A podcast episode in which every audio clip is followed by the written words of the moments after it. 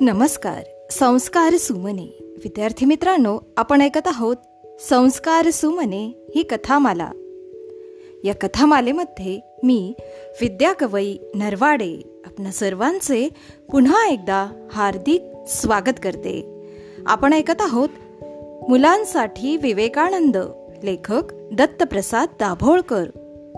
विद्यार्थी मित्रांनो स्वामी विवेकानंद कॉलेजमध्ये असतानाचे दिवस. पंखफुटीचे दिवस. ऐकूया गोष्टीचा भाग पुढचा. चला तर मग करूया सुरुवात. आज तारुण्याच्या उंबरठ्यावर असताना नरेंद्रच्या समोर एक दाहक वास्तव होतं. हा त्याचा प्राणप्रिय देश गुलाम होता. अर्धनग्न आणि अर्धपोटी होता. कोलकाता रायपूर प्रवासात देशाची ही अवस्था त्याने पाहिली होती आणि तो अस्वस्थ झाला होता. वैयक्तिक आयुष्यातल्या मिळकती त्यातले मानसन्मान त्यातली सुखसमृद्धी अशा गोष्टी त्याला फोल वाटू लागल्या होत्या. आणि आपल्या डोळ्यांना दिसलेल्या अर्धनग्न अर्धपोटी देशाला या गर्तेतून बाहेर काढण्यासाठी आपलं सर्वस्व उधळून देण्याच्या विचारांनी त्याच्या मनाचा ठाव घेतला होता.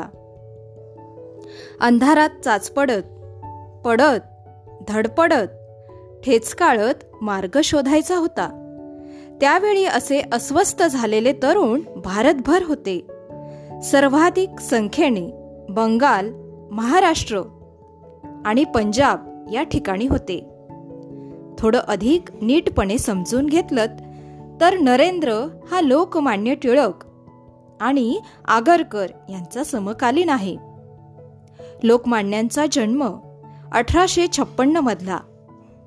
आगरकरांचा त्याच सुमाराचा. विवेकानंदांचा जन्म अठराशे त्रेसष्ट मधला. म्हणजे नरेंद्र टिळकांहून सात वर्षांनी लहान आहे. टिळक आणि आगरकर यांचा आधी राजकीय स्वातंत्र्य की आधी सामाजिक सुधारणा हा वाद आपल्याला माहीत आहे. आगरकर जे सांगत होते ते अधिक व्यापक स्वरूपात राजश्री शाहू. महात्मा फुले. डॉक्टर बाबासाहेब आंबेडकर यांनी सांगितलं आहे. हे तुम्हाला माहीत आहे. आगरकर शाहू फुले आंबेडकर या महानायकांनी महाराष्ट्रात जे केलं. ते बंगालमध्ये प्रार्थना समाज आणि ब्राह्मो समाज करत होते. नरेंद्र ब्राह्मो समाजाकडे ओढला गेला. या समाजाच्या साप्ताहिक सभेत सतरंजा घालण्यापासून आपल्या सुरेल आवाजात त्यांची प्रार्थना म्हणण्यापर्यंतची सर्व कामं तो मनापासून करत होता. मात्र तो मनातून अस्वस्थ होता. ब्राह्मसमाज सांगत होता ते सारच त्याला पटत नव्हतं. या माझ्या देशासमोरचा प्रमुख प्रश्न कोणता?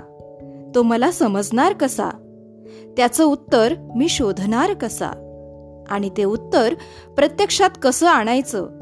हे सारेच गोंधळ नरेंद्रच्या मनात होते. त्यामुळे तो अस्वस्थ होता. आयुष्यात अचानक घडणारी एखादी अनपेक्षित घटना एखाद्या वेळी तुमचं आयुष्य पूर्णपणे बदलून टाकू शकते. नरेंद्रच्या आयुष्यात कॉलेजात असताना तसं झालं. त्या एका घटनेने त्याचं आयुष्य कायमचं आणि पूर्णपणे बदललं. विद्यार्थी मित्रांनो या ठिकाणी आपण थांबूया. उद्या पुन्हा भेटू गोष्टीच्या पुढील भागामध्ये. धन्यवाद.